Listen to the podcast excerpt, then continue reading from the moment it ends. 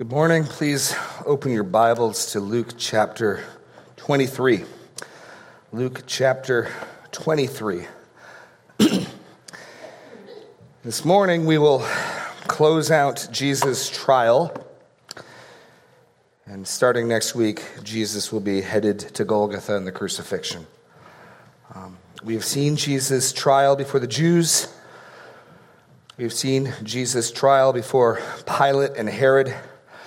And this morning, Jesus does not so much act in our text as he is acted upon. He does not speak. I do not believe he is even named. And what Luke has us look at this morning, what we will see, is the sealing of his fate. Luke draws attention to the complicity, the central role of the Jewish people, the nation of Israel, in condemning the Son of Man to death. Let's read starting in verse 13 of chapter 23 through verse 25. Pilate then called together the chief priests and the rulers and the people and said to them, You brought me this man as one who is misleading the people. And after examining him before you, behold, I did not find this man guilty of any of your charges against him.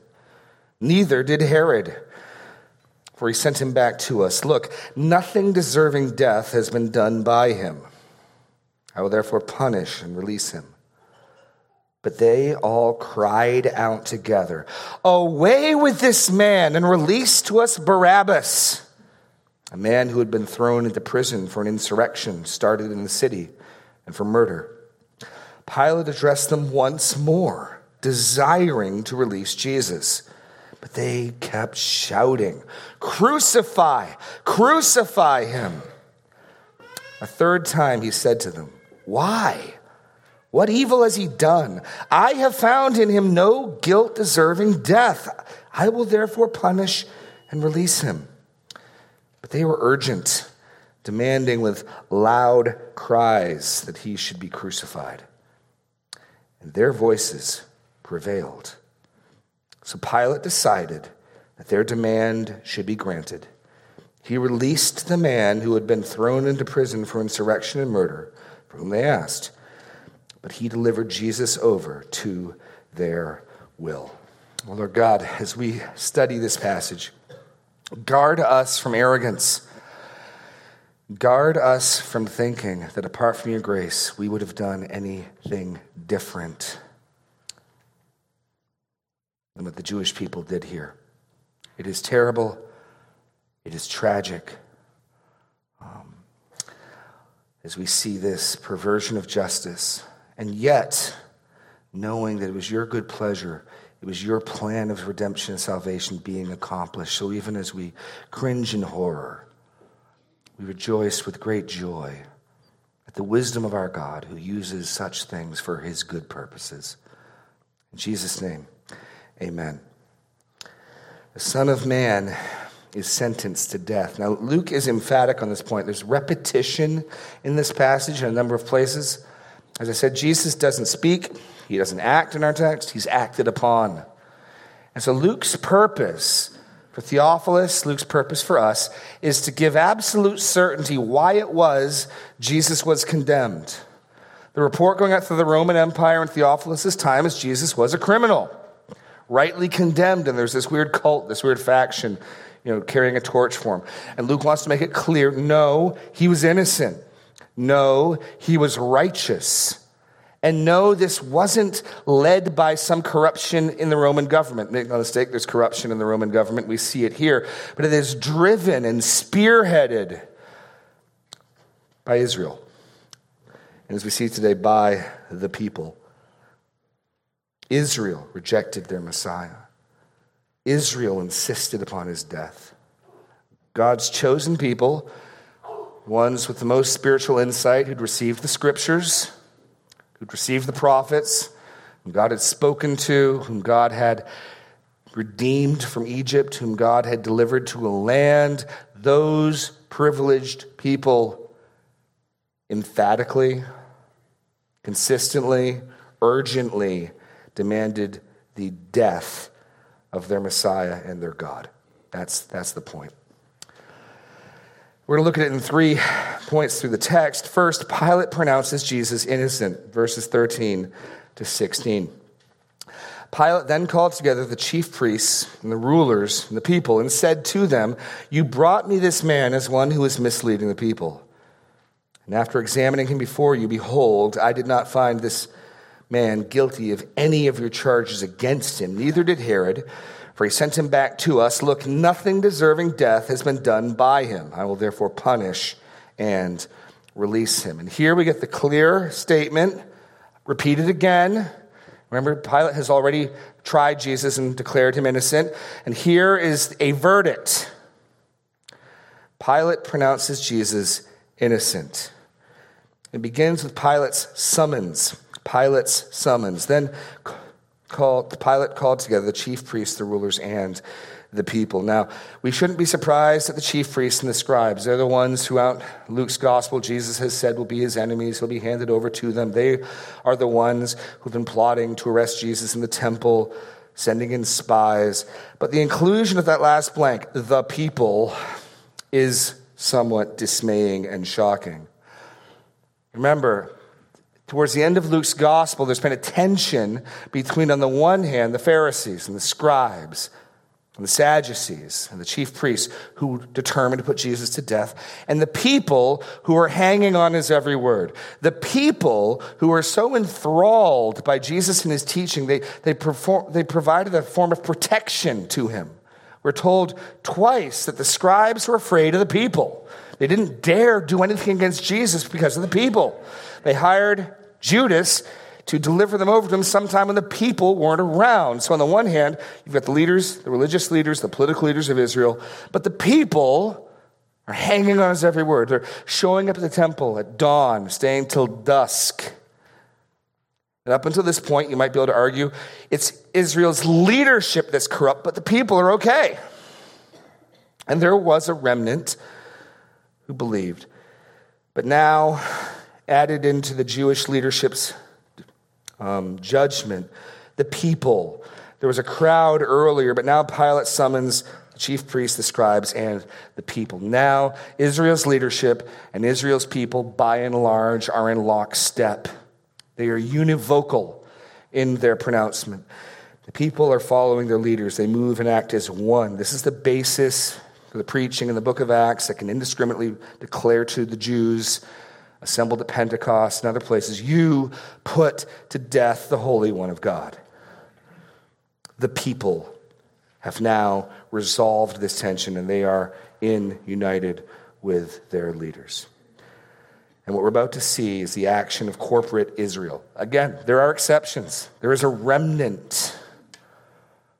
But Israel, the nation, nationally rejects Jesus. That's part of the emphasis here. So Pilate summons the priests, scribes, and the people. And then Pilate gives his verdict. We have Pilate's verdict. And it's not just a verdict, but it's really a reiteration of the entire trial sequence. First, he mentions the arrest. You brought me this man as one who is misleading the people. He recounts the charges. In other words, part of what Pilate's doing is showing this has been properly done. Jesus was arrested, brought to him. The charges were given. He was misleading the people. There was an examination. And then there's a verdict. I did not find this man guilty of any of your charges against him. Then we get a corroborating verdict. Neither did Herod, for he sent him back to us. Look, nothing deserving death has been done by him. So, in Pilate's recounting of this, he's making the point we've, we've done an investigation. We heard your charges. We did. We investigated. We sent him to another judge, another king, another ruler, Herod. We have a confirming judgment. Here is our verdict. He's innocent. He is innocent. And remember, we saw last week, Pilate is a corrupt, cruel, wicked, godless man. He doesn't hesitate to kill Jewish people and mix their blood with the sacrifices in the temple. These are not good guys. But even they testify to the innocence of Jesus. And then, point C, Pilate gives his intent. Okay, so now what? I will therefore punish and release him. Pilate's intent to chastise and release Jesus. And here we see part of his corruption. Yes, he's innocent, but that won't stop us from punishing him to some degree. I mean, Pilate, to some degree, we'll see, is political. He, he, he wants to give the people a bone, so to speak. They clearly are upset at him. He probably did something. So, even though we couldn't find anything that he did, so sure, we'll, we'll, we'll whip him, we'll thrash him, then we'll release him, and everyone's happy. That's Pilate's intent. And Pilate is set to release him. I'll get that. This is emphatic in this text. Pilate's desire to release Jesus. Again, in verse 20, Pilate addressed him once more, desiring to release Jesus. But ultimately, verse 25, he released the man who'd been thrown into prison for insurrection and murder. So Pilate summons them. He got, he's the, the Roman leader over Judea and Jerusalem. He summons, he's, he's given his trial, he's consulted, he's investigated. Here's my verdict. And he recounts how a, proper court procedure took place. His judgment is not rash. He heard their charges, he investigated, he sent over to a, another ruler, and their decision is unanimous. He is innocent. Therefore, we'll chastise and release him. The crowd doesn't like that. The crowd does not like that at all. And notice now in verse 18, but they. Luke has lumped the chief priests, the rulers, and the people together with one pronoun. That's what I mean when I say they're acting as one. Luke can simply say they. Which they? The scribes? Yes. Which they? The rulers? Yes. Which they? The people? Uh huh. They. And they're speaking with one voice. Not likely that every single one of them is at the same time saying the same thing. The point of this is to show with one voice, with one word, with one desire, they are united. They all cried out, Away with this man and release to us Barabbas. Away with this man and release to us Barabbas. By the way, if you have the ESV, you'll note that there is no verse 17 there. Um, we can talk about that briefly in the ABF, but in short, the older manuscripts don't have that. The New King James NAS has it in brackets. It's a reference to the custom of releasing a prisoner at this time of the year. Most likely not original to Luke's gospel. We can talk more about that in the Sunday school. But the crowd demands Jesus' crucifixion. The crowd demands Jesus' crucifixion. They all cried out together Away with this man, released to us Barabbas, a man who had been thrown into prison for insurrection, started in the city, and for murder. Pilate addressed them once more, desiring to release Jesus, but they kept shouting, Crucify, crucify him. A third time he said to them, Why? What evil has he done? I have found in him no guilt deserving death. I will therefore punish and release him. But they were urgent, demanding with loud cries that he should be crucified and their voices prevailed. The crowd demands Jesus' crucifixion. So, first point the crowd demands the release of Barabbas. The crowd demands the release of Barabbas. There's some significance and some irony here. Barabbas, his name literally means son of the father. Bar, son, Abba, father. Barabbas, son of the father. The real son of the Father is standing in front of them. This son of the Father they're going to release. Luke emphasizes his guilt not once but twice. Twice we're told Barabbas is guilty of these crimes. Again, notice the emphasis, the repetition. A man, verse 19, who had been thrown in prison for an insurrection, started in the city, and for murder. So you're blank here. He is truly guilty of insurrection and murder. And In case you missed that, in verse 25, again, Luke wants to highlight the sad irony. He released the man, verse 25, who'd been thrown into prison for insurrection and murder. When the author repeats himself, there's emphasis. Luke wants us to get. They released the guilty man, they condemned the innocent man. So Barabbas is an insurrectionist. He is trying to start a revolt. He's killed people trying to do this. His name means son of father or son of the father. And in showing the ultimate corruption and wickedness and being handed over to darkness. Remember, Jesus said, Now is the power of darkness. We, we see it at work here. These people, with God's word, God's prophet, in the land God had given them, not only condemn the righteous, but cry out for the release of the guilty. Not a repentant, contrite, guilty man. No mention of that. This isn't an act of mercy. We're seeing their absolute corruption. Jesus' crucifixion isn't about any sort of honest mistake, any sort of confusion. These people are completely given over to their desires. Jesus and his identity as God's Son, as their King, his exposing of their sin cannot be tolerated, and anything else will be accepted in its place. Kill him, whatever the cost. Let the guilty man go. Sure, whatever. Whatever has to be done, simply to kill and silence him. So they demand the release of Barabbas, who's a truly guilty of insurrection. And again, this is no small point. The fact that not only do they condemn the righteous, but they release the guilty. In Acts 3, Peter picks this up in his preaching. You denied, this is what Peter says to all of Israel assembled, you denied the holy and righteous one and asked for a murderer to be granted to you.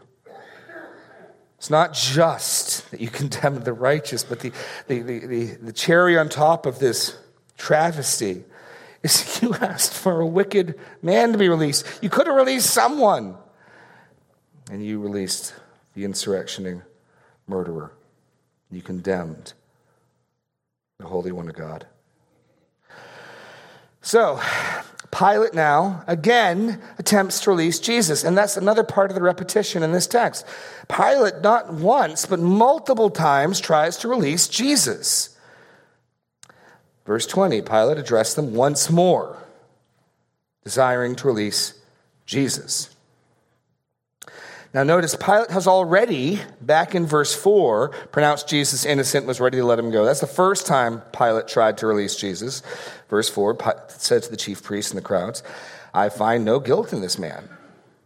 But they were urgent, and the people pushed back. So, in the first instance, Pilate pronounces him innocent, the people push back. So then Pilate makes a second attempt. He's partly kicking the can down the road. He sends him over to Herod. And Herod sends him back. He's innocent. It didn't stop us from mocking him, dressing him up in fine robes and spitting on him and, and blaspheming him. But, you know, yeah, if you want to know, he's innocent. And now, a third time here, Herod, I mean, Pilate is attempting to release Jesus. And again, Luke is emphasizing this. Pilate addressed them once more. But they kept shouting, Crucify, crucify him. And notice in verse 23, again, Luke is highlighting this. A third time, he said to them. You get this? The multiple attempts. Wasn't just once, wasn't just twice, three times in our text, plus his pronouncement in verse 4 and him sending him to Herod. Pilate wants to release Jesus. He tries to release Jesus. He argues. There's an advocate for Jesus. This wicked man is advocating, repeatedly attempting to set Jesus free, what's the conclusion? Jesus ultimately, from a human perspective, goes to the cross. Yes, Rome is complicit, but unwillingly. Jesus goes to the cross in our text, from a human perspective, because of the insistent, urgent, resolute, determined position of Israel. Israel, the people, and their leaders ultimately are what drive Jesus to the cross. And it pleased God in this context to have wicked Roman officials defending Jesus, trying to let him go. And so as we read this, we understand ultimately this is about Israel's rejection of their Messiah. It is that resolute, it is that urgent, it is that insistent. But the crowd keeps shouting. They kept shouting, Crucify, crucify him.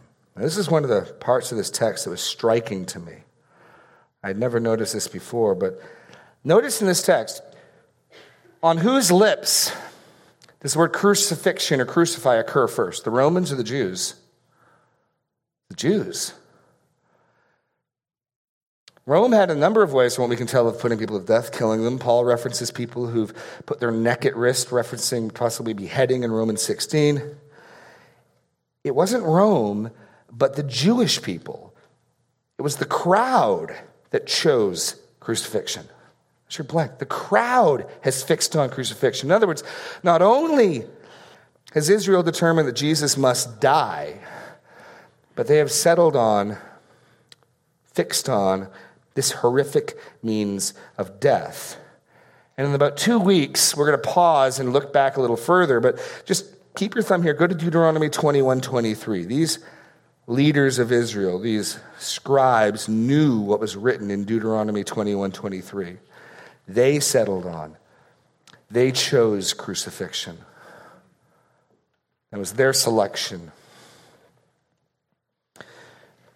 And they would have known what is written in Deuteronomy 21 22 to 24. if a man has committed the crime punishable by death, and he is put to death, and you hang him on a tree, his body shall not remain all night on the tree, but you shall bury him the same day, for a hanged man is cursed by God. You shall not defile your land that the Lord your God is giving you for an inheritance. Uh, so understand, these people who knew the law have chosen a death which is the most shameful and ignominious, not simply from a Roman standpoint in pain, but in the Jewish mind, they knew, they understood that there were extreme cases. Now, the precedent set for this is in Numbers, where Phineas impales the couple in the tent who are fornicating, and there are some times, the Lord's saying, when, when a crime will demand. Notice Deuteronomy doesn't tell you when. Here are the times that you hang people on a tree in the sun. But when you do, when those times arise, that act so indicates their cursed relationship to God. They're cursed of God, defiled, that you take them down before nightfall, lest that curse spreads the land and you defile the land. So, in selecting crucifixion, understand what Israel truly thinks of Jesus. This man not only deserves to die, this man deserves that death. This man deserves and is cursed of God. That's what they're saying. The rejection is absolute and total. Of course, the apostle Paul picks us up in Galatians 3:13. Christ redeemed us from the curse of the law by becoming a curse for us. For it is written, Cursed is everyone who is hanged on a tree. That was not Israel's intent in choosing crucifixion, but it's one final insight into what they thought of their estimation of Jesus. He deserves that death. But we also know, don't we, that this, this choice, this selection by Israel, as wicked as it is, as corrupted as it is, as much as it reveals their bankrupt morals, is done in fulfillment of Scripture. What evil men do in their very attempts to raise their fist and rail against God ultimately can and will fulfill his purposes. Psalm 22 16 predicts. There it is. They have pierced my hands and feet. We read in Zechariah, back when we studied through Zechariah, they'll look on me upon him whom they have pierced. And ironically, it's Israel who selects this death. It is Israel who chooses this. Now go to Acts 4. We've seen this before, but we'll look at it today and we'll probably look at it again. The early church saw in the death of Jesus two things. Remember when we did our series on election and predestination, we emphasized God's absolute sovereignty, but man's real responsibility. This is one of those passages that weds those two themes together. On the one hand, the early church saw in the death of Jesus the horrific injustice, the, the terrible guilt of a nation rejecting this righteous, spotless Lamb of God. Repent it was the call to Israel. They lay the charge at their feet. And yet they understood this was the plan of God. And this is one of those passages. Peter and John get released, verse 23, Acts 4:23. When they were released, they went to their friends and reported what the chief priests and elders had said to them. And when they heard it, so the whole church has heard the beating and release.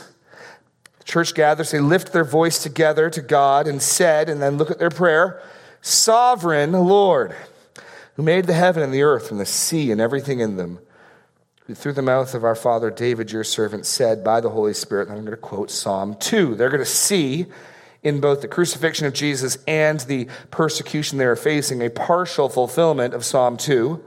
Why do the Gentiles rage?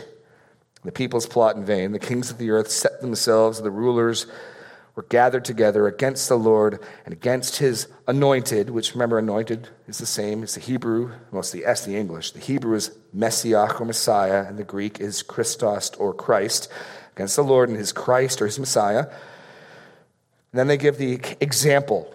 What is it that fulfills partly Psalm 2? For truly, in this city, they were gathered together against your holy servant Jesus, whom you anointed both Herod and Pontius Pilate, along with the Gentiles and the people of Israel. So there's the guilt, there's the responsibility. The nations are raging. The nations are raging against God, and we saw that raging take place when this conspiracy, and unlikely alliance between the Jewish people and Herod and Pontius Pilate took place. Woe to them. I mean, the end of Psalm 2 calls on the nations to, to kiss the Son and do homage lest you perish in the wind. There's human responsibility. Woe to these wicked people who rage against God. And you get verse 28. To do whatever your hand and your plan had predestined to take place. Because, of course, the crucifixion of Jesus was not an afterthought, wasn't a course correction. He is the Lamb of God slain from the foundation of the world. As you turn back to Luke, part of what I think Luke wants us to understand is even in their rejection of Jesus, going so far as to give him the death that you only give to the cursed of God ones, they are unwittingly fulfilling Scripture. They are unwittingly fulfilling God's plan. It doesn't let them off the hook, but we do see the finger of a sovereign God even through this text. The Jewish people cry, Crucify, crucify. And again, Pilate tries to stop it. And again, Luke emphasizes this 22. A third time, he said to them, Why? What evil has he done? I have found in him no guilt deserving death. Then he repeats his previous intent. Therefore, I will punish and release him. Pilate stands firm for Jesus' release. He tells them again that Jesus is not guilty. And again, I'll reiterate to you when an author repeats himself, he wants to make the point. If you haven't got it yet emphatically, Jesus is innocent. And the judges of Jesus know he's innocent and are arguing on his behalf. But they were urgent. Oh, point two, sorry. This is now the third attempt to release him. So in Luke's narrative, Herod wants to let him go. Pilate really wants to let him go. And again and again and again, the they, the people, the combined conglomerate group of Israel's leaders and the people will press and ultimately prevail. This is the third attempt to release him now the third attempt. And the people have none of it. Verse 23. But they, and again, that they, chief priests, the rulers, and the people, they were urgent, demanding with loud cries that he should be crucified. And their voices prevailed. This Roman leader, again, we see his corruption, his weakness. He's a coward, is bullied by this crowd who will not take no for an answer. This crowd who is urgently demanding and yelling and screaming and pressing. The crowd's urgent insistence prevails. Prevails. So, from Luke's account, why does Jesus ultimately get crucified? He's found innocent after all, not once, not twice, but three times Herod's first interview with he's innocent. I mean, Pilate's first interview with him, he's innocent. Herod, he's innocent. Pilate, the second time, he's innocent. And what you have to conclude when reading Luke, even though absolutely Herod and Pilate are complicit, I'm not trying to let them off the hook, but what Luke wants us to see is the driving force, the decisive factor, and the ultimate responsibility rests upon the people of Israel and they prevail. And ultimately, it is their will that is done. So we move to our third point Pilate surrenders Jesus to the people's will. So Pilate decided that their demand should be granted. He released the man who'd been thrown into prison for insurrection and murder, for whom they asked, but he delivered Jesus over to their will. Literally, point A, Pilate gives judgment according to their demands. Now, this is again in stark contrast to what God calls of judges. And again, Pilate's not a good guy. He's a weak, corrupt, wicked man. In Exodus 23 2, we read, You shall not fall in with the many to do evil. You shall not bear witness in a lawsuit siding with the many so as to pervert justice. Exodus 23 6, you shall not pervert the justice due to the poor in his lawsuit. It's exactly what's going to happen. I mean, three times. He's innocent. He's innocent. Okay, you can kill him. The Gospel of John gives us a bit more insight into their insistence. This is a weak man, and he gives judgment according to their demand. And again, we get the repetition with Barabbas and Jesus he released the man who'd been thrown into prison for insurrection and murder. Somebody goes free. It's the guilty man. And somebody is condemned as the innocent man.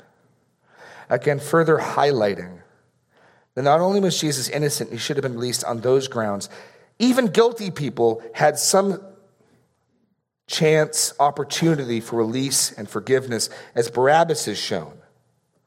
And Jesus was not afforded that either. He releases the insurrectionist and murderer. And again, notice this final phrase here for responsibility of the crucifixion. He delivered Jesus over to their will.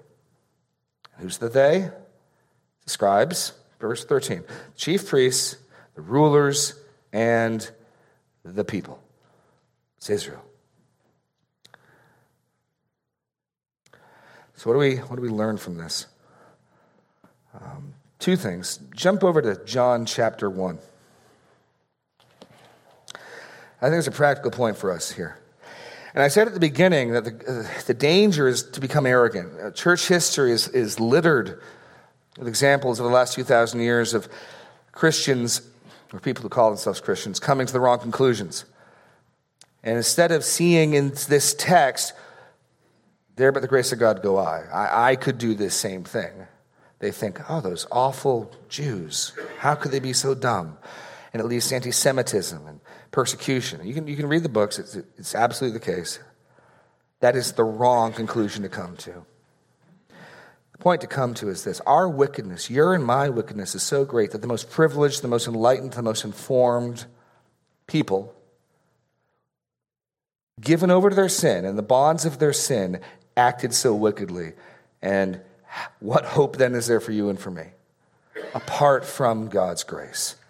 John writes it this way in John 1. Here's a point to get from this. Verse 9 The true light, which gives light to everyone, is coming into the world. He was in the world, the world was made through him. Yet the world did not know him. And he's going to zoom in again. In general, Jesus was rejected. In specific, in verse 11, he was rejected by his own people. He came to his own, we could translate that as own people. And his own people did not receive him. But to all who did receive him, who believed in his name, he gave the right to become children of God. So there's this terrible contrast. Jesus comes and the world doesn't know him. Jesus comes to, surely if anyone in the world is going to know him and receive him, it'll be his people. No, not them. And then he turns over to us, but we can receive him.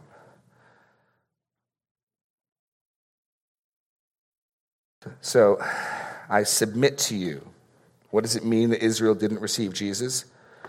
They liked his teaching, they hung on his every word. They liked the miracles and the healings was Jesus, well, what drove Jesus to the cross? Ultimately, was his claims to deity, his claims to kingship.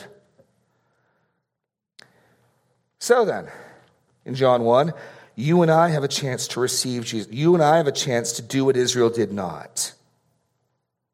Will you receive Jesus as he's presented in Luke's gospel? Will you turn to him as your king? Will you own him as your Messiah? Will you call him your God?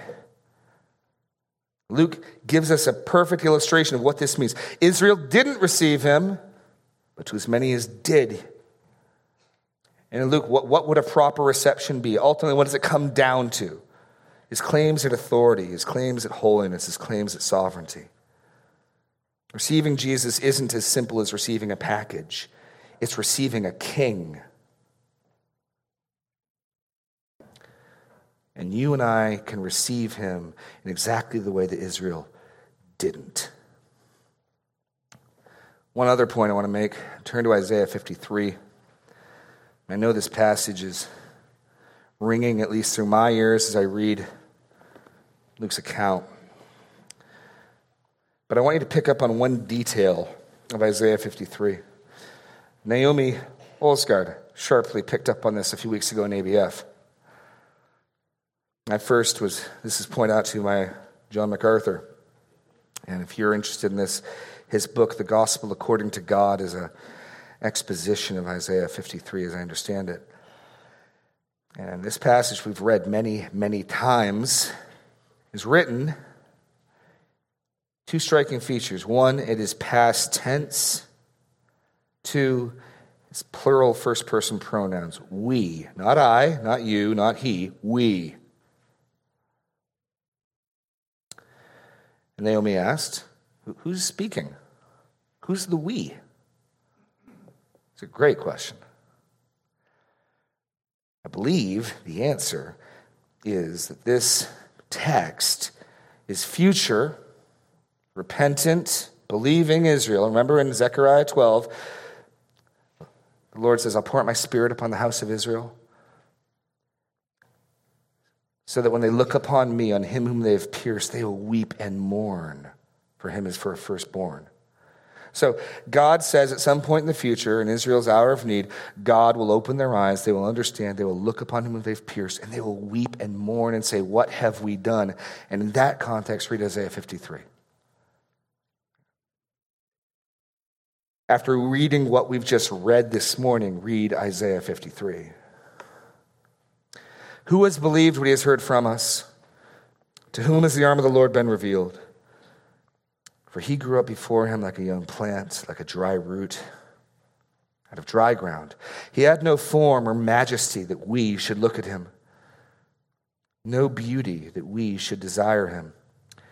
He was despised and rejected by men, a man of sorrows and acquainted with grief and as one from whom men hide their faces. He was despised, and we esteemed him not.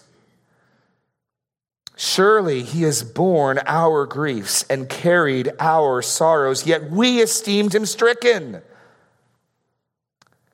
smitten by God and afflicted. We esteemed him as one worthy of hanging on a tree because he was cursed by God.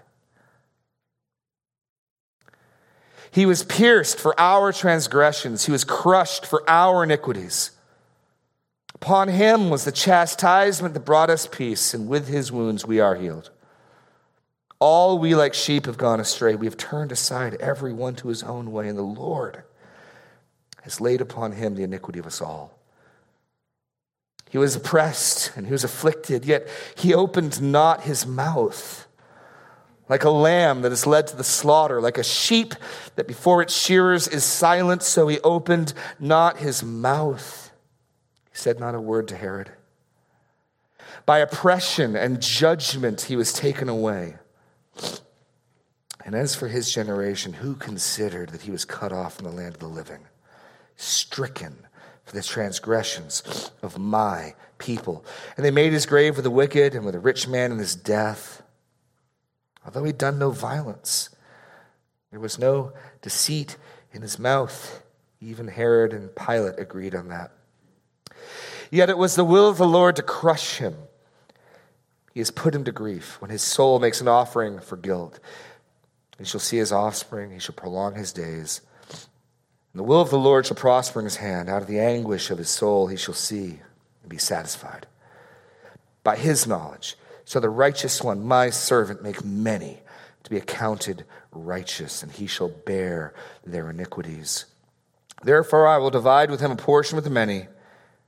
He shall divide the spoil with the strong, because he poured out his soul to death and was numbered with the transgressors. Yet he bore the sins of many and makes intercession for the transgressors.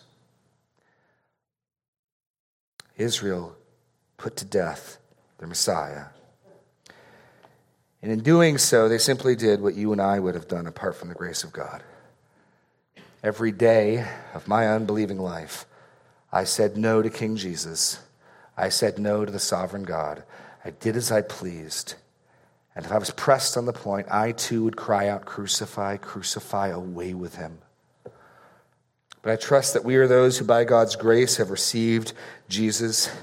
We are those who have a king, who have a savior, who have a Messiah. I'm going to call the worship team up now for our closing song, and I think it's only fitting that we sing all praise to Him. We see our corruption on display, and yet God is sovereign in and through it. Please stand.